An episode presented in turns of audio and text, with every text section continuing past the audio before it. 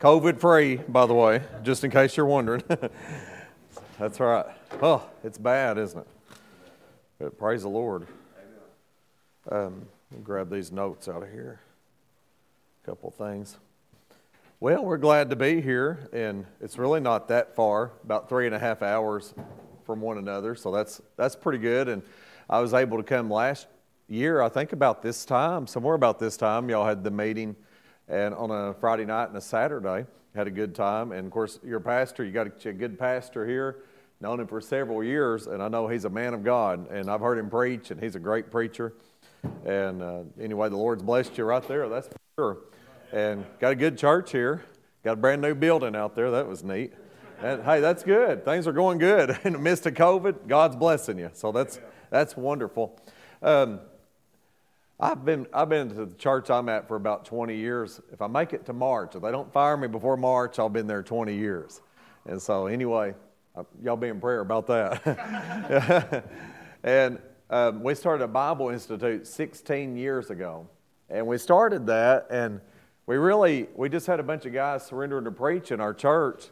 And we didn't want to send them off anywhere. Our church was growing, but it was small at the time.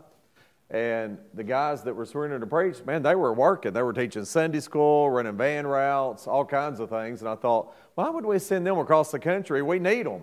And so we started a school. We felt like God was leading us to do so. And we did.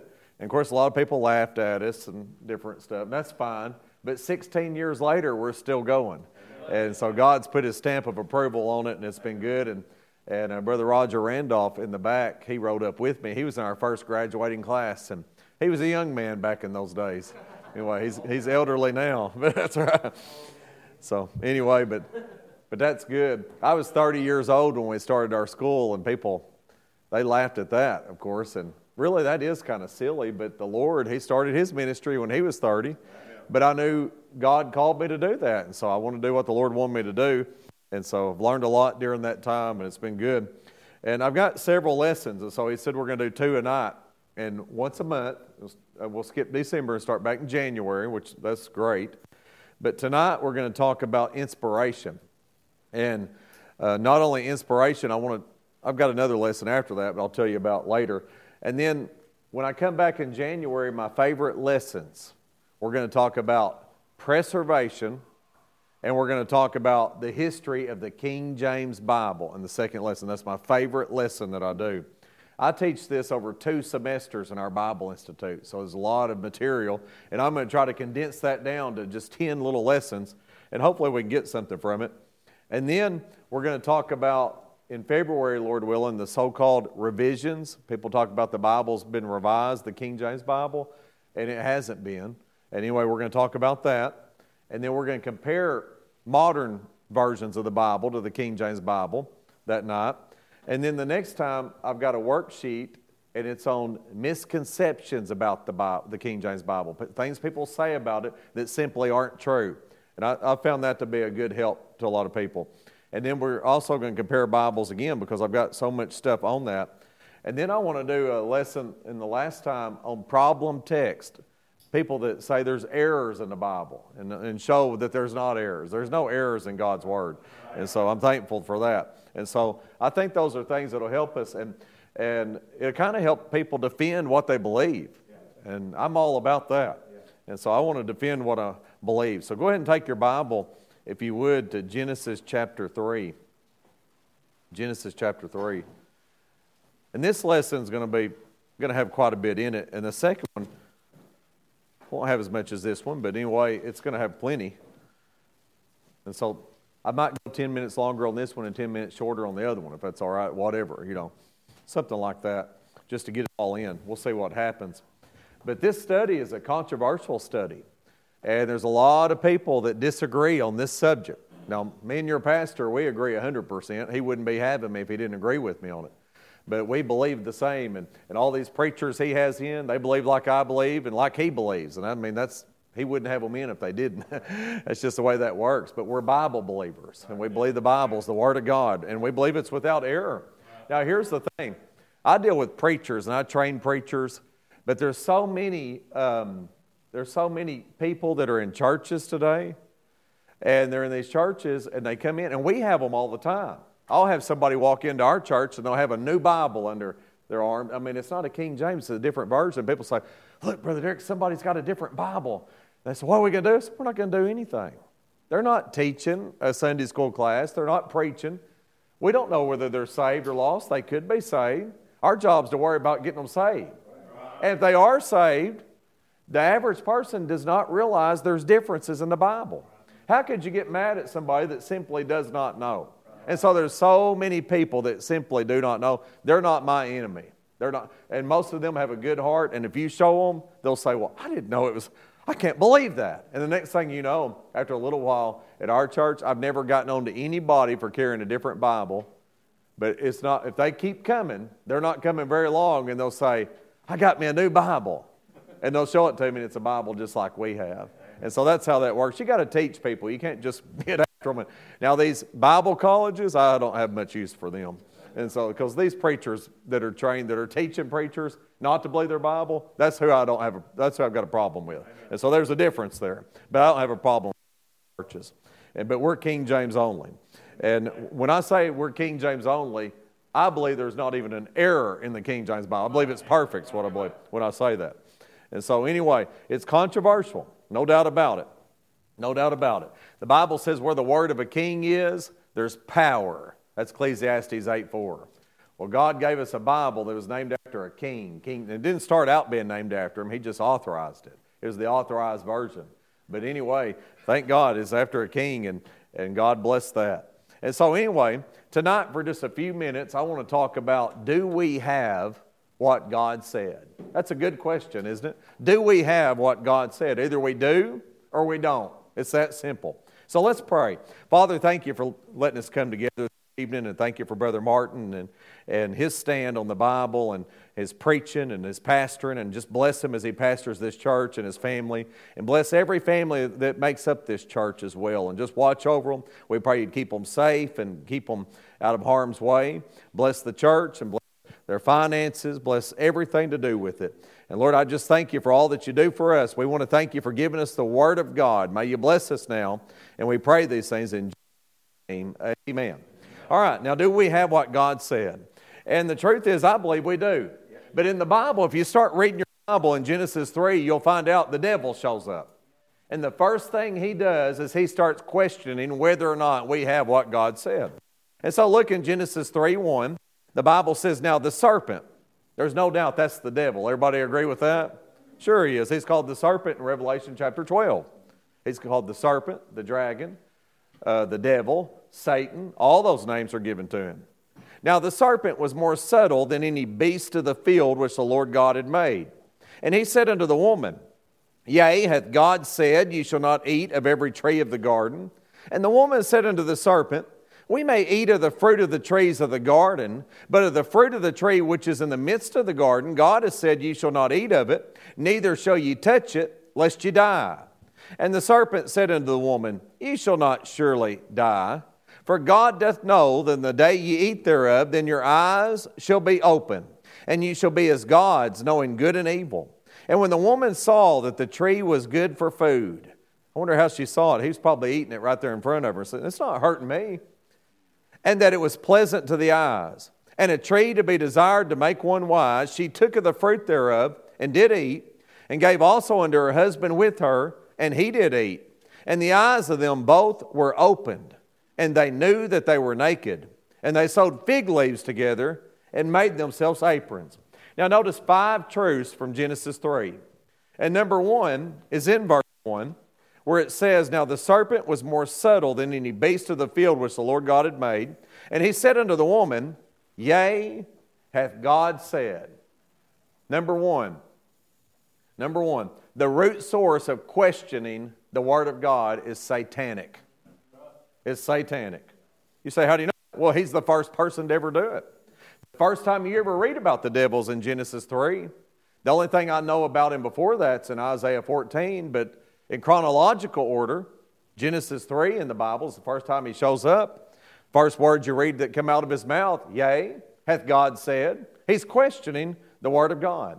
I always say you're either a Bible believer or a Bible corrector. And the devil's a Bible corrector. And the devil wants people to correct the Bible. He doesn't want you to be able to trust this book right here. The second thing that we read here is in verse 2 and 3, verses 2 and 3. And the woman said unto the serpent, We may eat of the fruit of the trees of the garden, but of the fruit of the tree which is in the midst of the garden, God has said, You shall not eat of it, neither shall you touch it, lest you die. Well, that's not exactly what was said. And so, number two, sin begins with subtracting and adding to the Word of God. That's something we're not supposed to do. You don't subtract and add to. You don't say, Well, I don't really like that verse. I think I'll take that one out. No, you leave it right where it's at. That's God's business. You don't change the Bible, it's not ours to be changing, it's God's Word. You say, What are you saying? Well, for one thing, she said, Neither shall you touch it. He didn't say that. I read that over in chapter number two, and he never said that at all. It's probably a good idea not to touch it, but he didn't say that.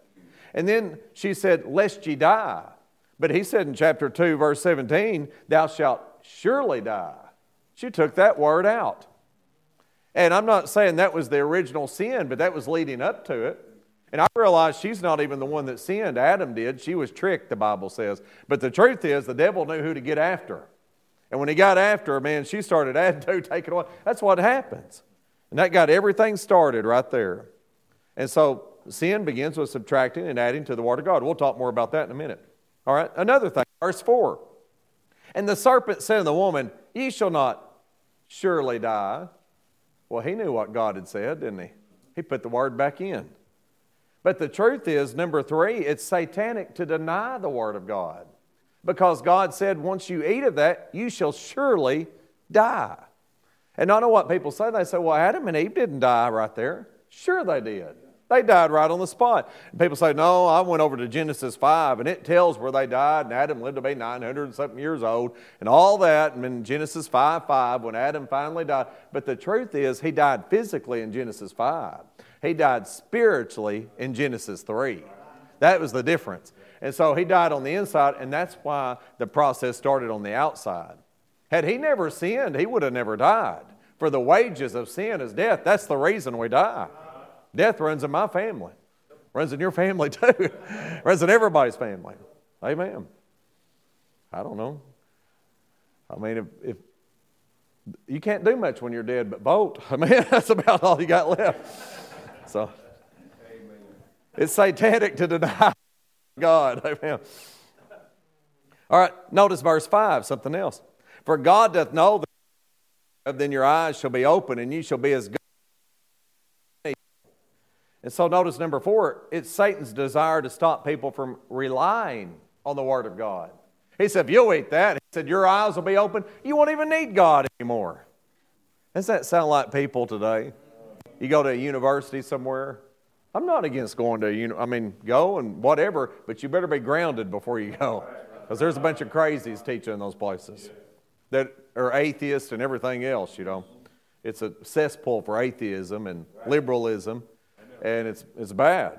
Anyway, sometimes you got to go and get a good job, though. I mean, it's part of it. So, my wife teaches in a community college. I'm not completely against it, but, but you got to be careful. But Satan's desire to stop people from relying on the Word of God. And then, number five, I'm not going to read a verse, but I'll say this Satan is the true source behind the Bible controversy. He's the true source that's behind it. Satan himself. He does not want you to know that we have a perfect Bible, he's against you knowing it. Now, the question tonight is do we have what God said? So, if you will, take your Bible to 2 Timothy. So, we're turning a lot. Well, I'm not preaching, I'm teaching. That's what we're doing. So, 2 Timothy chapter 3. Usually, when we preach, we find us a text and we throw a fit. And that's all right. I'm happy with that too. 2 Timothy chapter 3. 2 Timothy chapter 3. And a great passage in the Bible. 2 Timothy chapter 3. Do we have what God said? I had a preacher one time, we got talking about this, and he said, he said, I just don't believe we have God's word today. And I said, Really? I said, Where do you believe it's at? He said, Well, I believe it's forever settled in heaven. I said, Where'd you read that at? How would you know that unless you had a Bible? That's what Psalm 119, verse 89 says. Forever, O Lord, is thy word settled in heaven. He's quoting the Bible. He believes it's in heaven because of what this book says. But we don't have it. That makes no sense for somebody to say something like that. Oh, okay. 2 Timothy 3:16. All scripture, what? All scripture is given by inspiration of God. Okay, that's pretty plain. And is profitable. I like getting a profit, don't you? It's profitable. God's word's profitable to me and you. For what? For doctrine. So I don't teach doctrine. Well, that's an oxymoron because doctrine means teaching. That's what it means. But if you're not teaching, the Bible says it's profitable for doctrine, then doctrine does you good. Brother James gets up and he teaches you doctrines in the Bible. That's a good thing. Everybody needs to get those things. We learn things. It's profitable for doctrine, for reproof, for correction, for instruction in righteousness, that the man of God may be perfect, thoroughly furnished unto all good works. Now, notice this all scripture. How much of the scripture? All of it. All is all that all means, and that's all it means. All scripture is given by, look at this, inspiration of God. That's what's important here. I've said this before. People ask me, they say, What are you? I said, Well, I'm a Baptist. And they say, Well, what kind of Baptist are you? I'm a Bible believing Baptist. And when I say I'm a Bible believing that's the kind that I am. I believe the Bible is the Word of God, and I believe it's the Word of God without error, and I believe I can hold it in my hand and I can produce it. I can show you a copy of it. I can show it. I've got it. I've got it right here tonight. And that's what I am. But all scripture is given by inspiration of God. It says in verse 15, and that from a child thou hast known the Holy Scriptures. Now, what I'm trying to get at, if it's scripture, it's given by inspiration. And if it's given by inspiration, it's scripture. That's what it says. Now, here's a term inspiration. People say, well, what in the world's that? And um, some people think inspiration's what Willie Nelson has when he writes another song. That's called smoking dope. That's what that is. That's not inspiration, okay? Sorry, I don't know. Maybe I'm out of line for saying that, but that's just what he is. That, yeah, okay. but anyway, that's what he does. or Kid Rock, or you can fill in the blank, any of them. dope smokers. That's what. The, that's not inspiration. They call that inspiration. That's not inspiration. Inspiration, the term, is from a Greek word called theopneustos, and what it means is God breathed. That's what inspiration is. God breathed. I like that about it. God breathed. When God breathes on something, it becomes alive. Over there in Genesis chapter 2 and verse 7, you don't turn there, but in Genesis 2 and verse 7, that's where God made Adam. He formed man. And if you remember that verse, it says, And the Lord formed man out of the dust of the ground. I mean, he reached down and got dirt and he formed man out of the dust of the ground and breathed into his nostrils the breath of life, and man became a living soul. When I read about that, I think about God taking dirt, and he got that dirt, and I was just wonder how, I don't know, I, didn't, I wasn't there, but I just believe it. And maybe it happened. Maybe he just got man and just shaped him and, and shaped him and sculpted him. And maybe he put his arms out and fingers and legs and toes and eyes and nose and just everything like he's supposed to be. But the truth is, once he had him that way, he was nothing. And God took him, and the scripture says he breathed. Blew in there. But when he did, man's heart started beating, and his eyes opened up. And all of a sudden, he became alive. And the reason he became alive is because God breathed on him. And when God breathes on something, that's what happens. He makes dead things become alive. Hey, if you're saved, you ought to be able to relate to that a little bit. That's what God did to us. It's a good picture of what He did to us. And I'm thankful that I can be alive. They said one time that a, um, a lady came to church and, and she got talking, she was a Baptist church, and she said, she told her pastor, she said, um, she said, I went to a Benny Hinn meeting over here, and she said, um, I just want you to know he's got more power in his little finger than you got in your whole body. And he said, Well, why would you say that? And she said, Well, he breathed and 3,000 people fell down.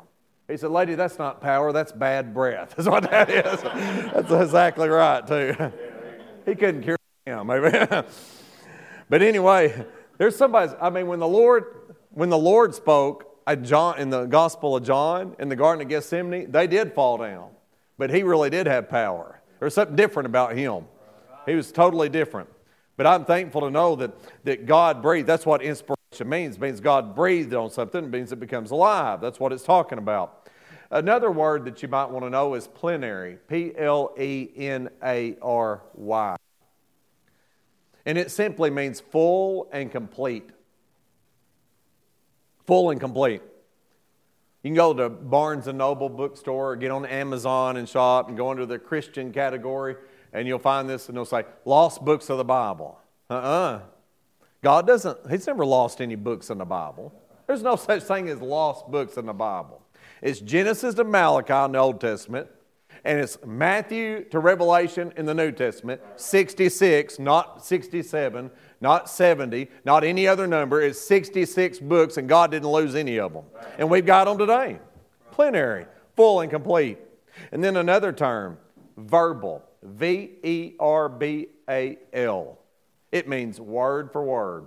What I'm saying is, we as Bible believers, we believe in verbal, plenary inspiration. Verbal, word for word, plenary, full and complete inspiration. God breathed on it. That's what we believe in.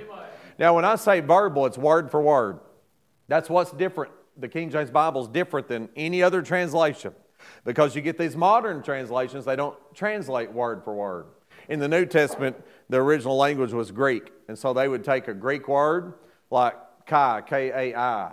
Most of the time, that's translated and, A N D. See, you know, that's, it's in there a whole bunch of times. If you don't know any Greek words, you know one now. Logos, L O G O S, word. They'd say that and they'd put word under it. They'd say kai, they'd put and under it. They'd say these words, they'd put it under there. They'd say pneuma, they'd put spirit under it. And they go all the way through here and see these Greek words and they'd put the English equivalent the best they could.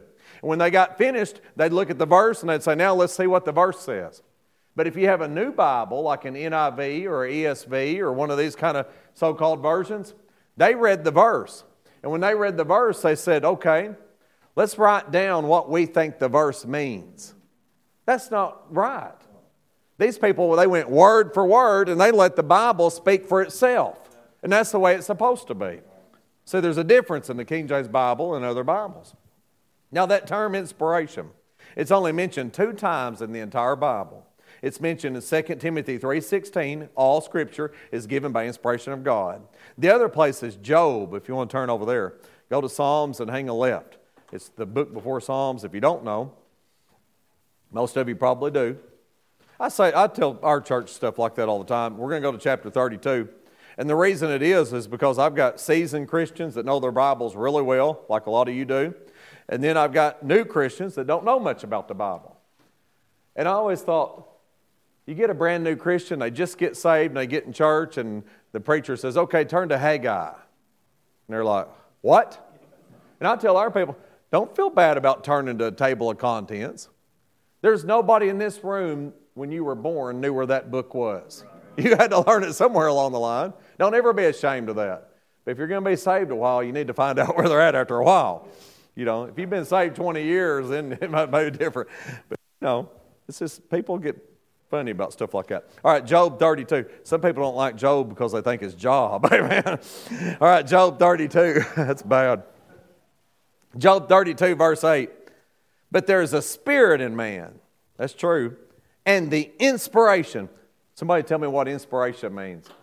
God breathed. And the inspiration of the Almighty giveth them understanding. Okay? That's pretty neat. Now look in chapter 33, same page on my Bible, verse 4. The Spirit of God hath made me, and the breath of the Almighty hath given me life. What's the breath of the Almighty?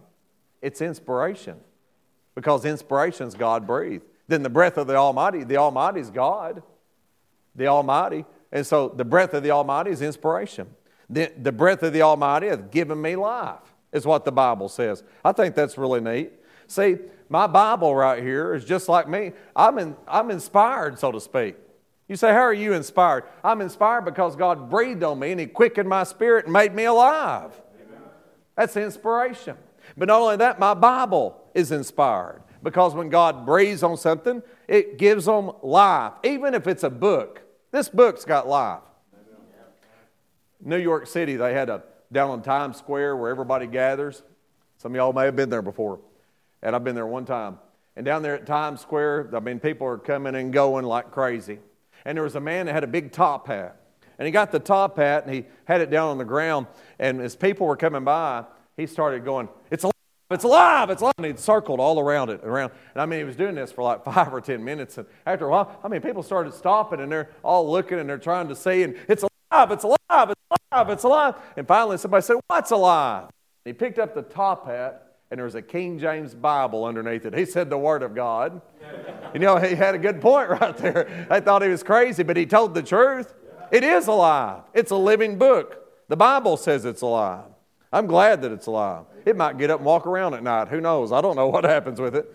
But you say, How do you know it's alive? Because this book can give you life. Through the preaching and teaching of God's Word, His Spirit works on people's hearts. You can be born again. I'm glad that it's that way. So my Bible's alive. God breathed on it. It's called inspiration. Now, here's the problem with modern day people. We're starting out with inspiration. I mean, we're starting from the beginning. I believe that when Moses wrote down those first five books, I don't believe Moses wrote what he wanted to write. I believe he wrote what God told him to write. I mean, every word. I'm not talking about part of it, I mean all of it. Did you ever think about Moses? Nobody writing a book themselves would write what Moses wrote. He had to tell about him hitting that rock two times. He had to tell about every fault and failure he had. If you're going to write a book about yourself, you build yourself up and look good. He didn't do that. You know why? Because he didn't write the books. Oh, he wrote them, he pinned them down. But somebody was telling him what to pin down. And it was God that was telling him.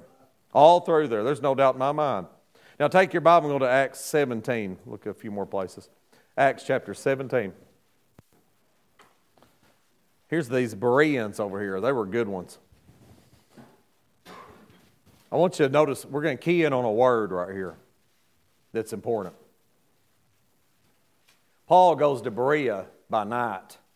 You say, why by night? He's always running for his life. And here he is on his second missionary journey. And in Acts 17, verse 10, it says, And the brethren immediately sent away Paul and Silas by night unto Berea who coming thither went into the synagogue of the Jews. He always went there. He found where the people were and he went and preached to them. These were more noble than those in Thessalonica, in that they received the word with all readiness of mind, and watch this closely, and searched the what? Scriptures.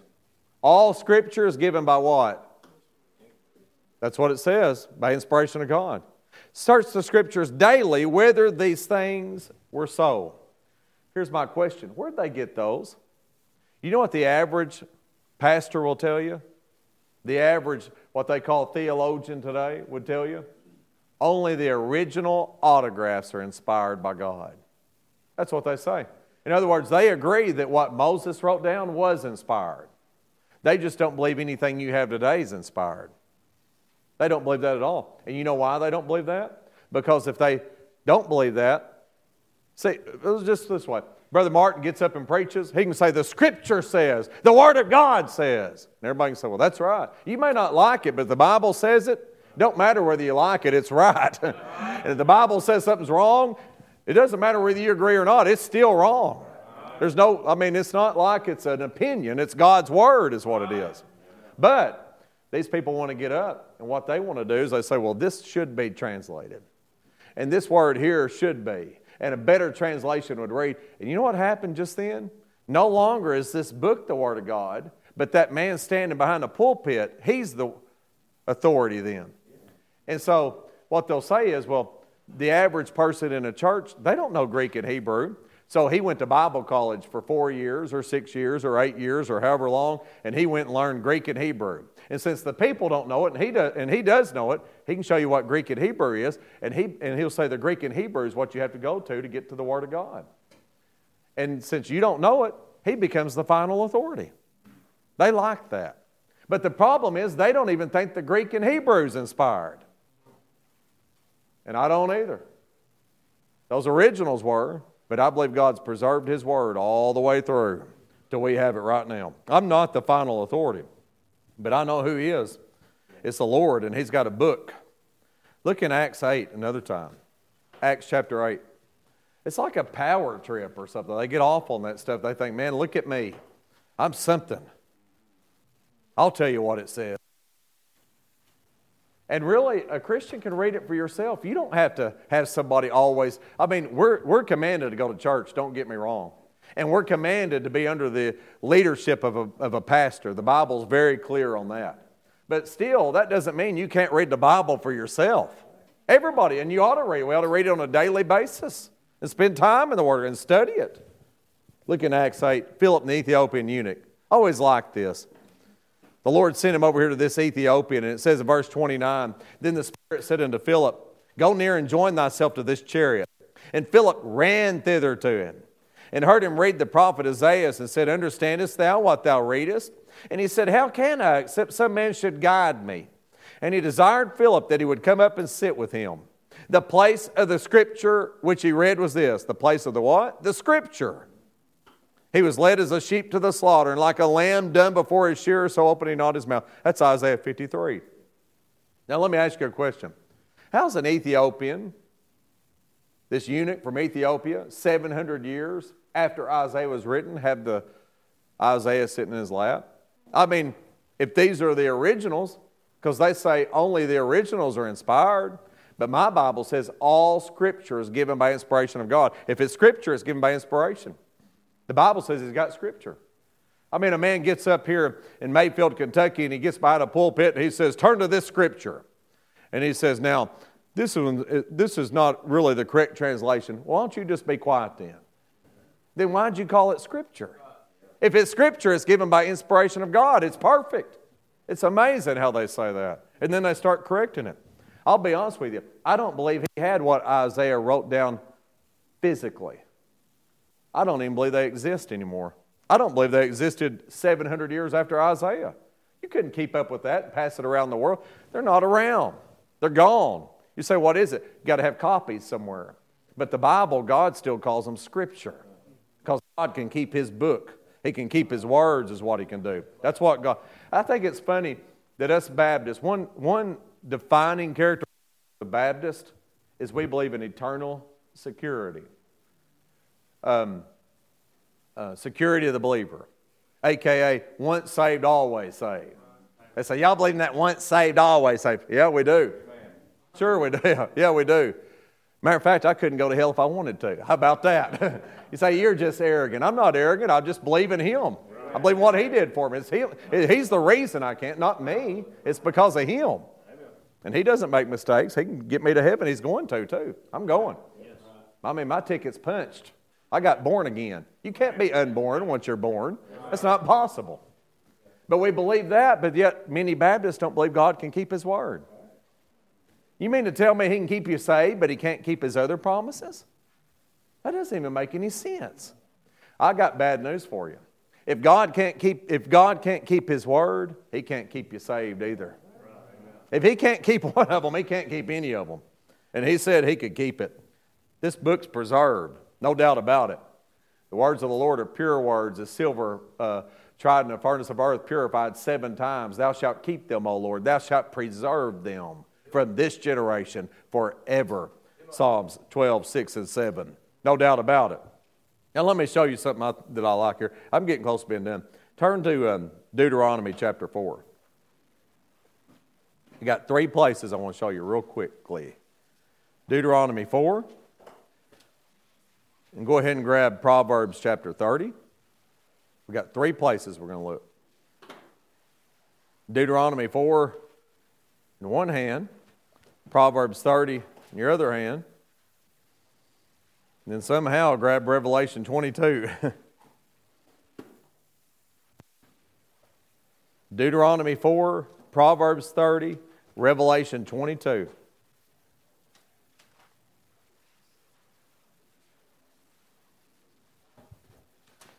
And I can't get out of the index in the back here. All right.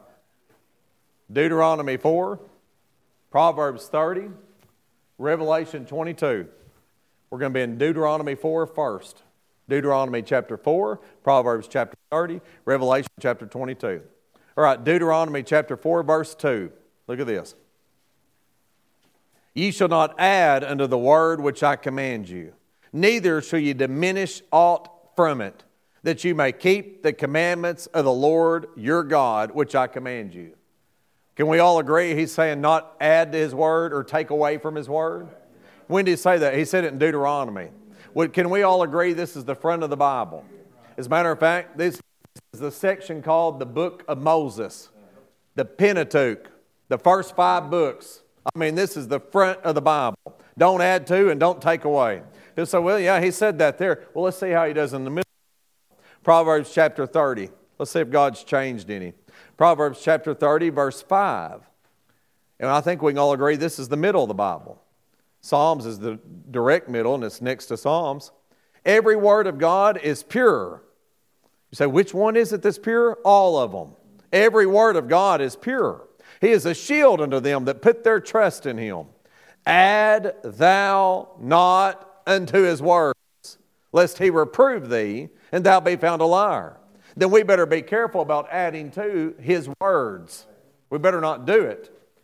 Now you say, well, that was Old Testament. Okay, let's look at Revelation 22. If you went any further than Revelation 22, you're going to be in the maps. I mean, you're at the back.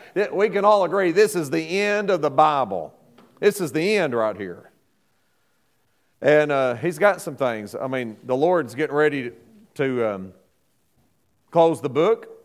And he gives an invitation here and uh, tells people to come.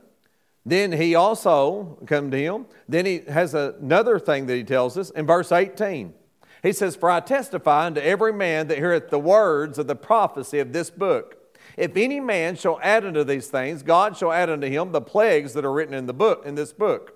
And if any man shall take away from the words of the book of this prophecy, God shall take away his part out of the book of life and out of the holy city and from the things which are written in this book. I don't know about you, but I think he told us in Deuteronomy, the front of the Bible, Proverbs, the middle of the Bible, Revelation 22, the end of the Bible, to keep our hands off of His book. Don't you add to or take away from this book. And if you start adding to or taking away, you're going to get in big trouble with God. God said, leave it alone. He doesn't need any help with His Word. Matter of fact, when man starts tampering with it, they just mess everything up. That's all we do with it. I'm thankful that People say, well, we get, we, uh, they get in these Sunday school classes uptown at the other churches and they all get their own Bible and bring it and everybody, yeah, but God's not the author of confusion. Because they all say something differently. Man, the King James Bible is the Word of God. It's the Word of God. Now, I want to show you a few verses here. I want to run a few references, all in the Gospel of John. Turn to John 3. And you'll know what I believe when you get done with this. John chapter 3. John chapter 3. John chapter 3.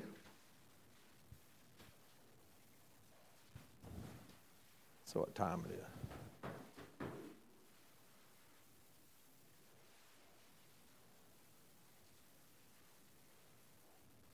John chapter 3, verse 34.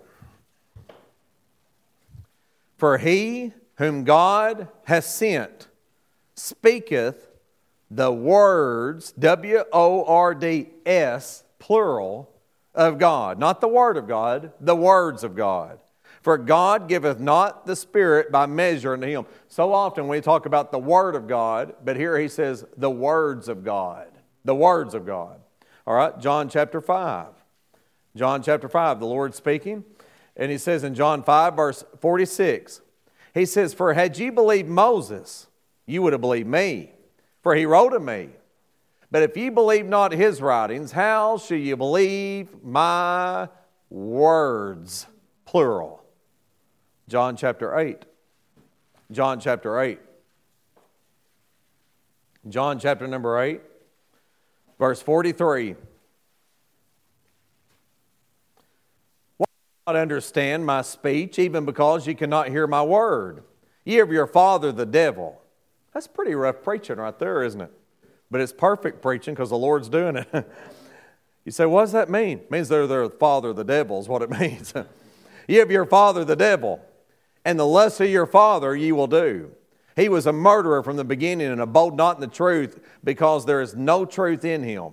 When he speaketh a lie, he speaketh of his own, for he is a liar and the father of it. And because I tell you the truth, you believe me not. Which of you convinceth me of sin? And if I say the truth, why do you not believe me?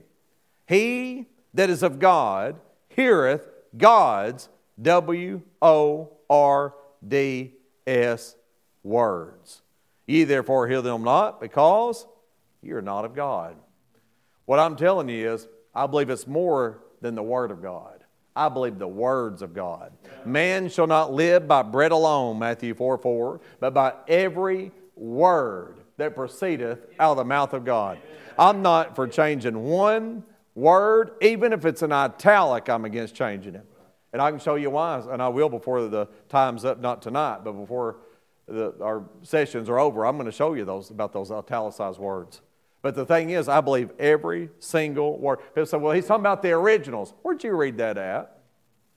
You don't read that anywhere. You got to go to a Bible college to know that. You know what I mean? Really? He didn't say that. You know what I believe? Do we have what God said? Emphatically, yes. We've got it. I've got a copy of it. I can hold it in my hand. I can show it to you right here. It's the words of God. I've got them. And I'm glad that I've got them. And they're in a King James authorized version of 1611. And I've got it in my hands. And thank God I do. All right. That's just a little bit on inspiration.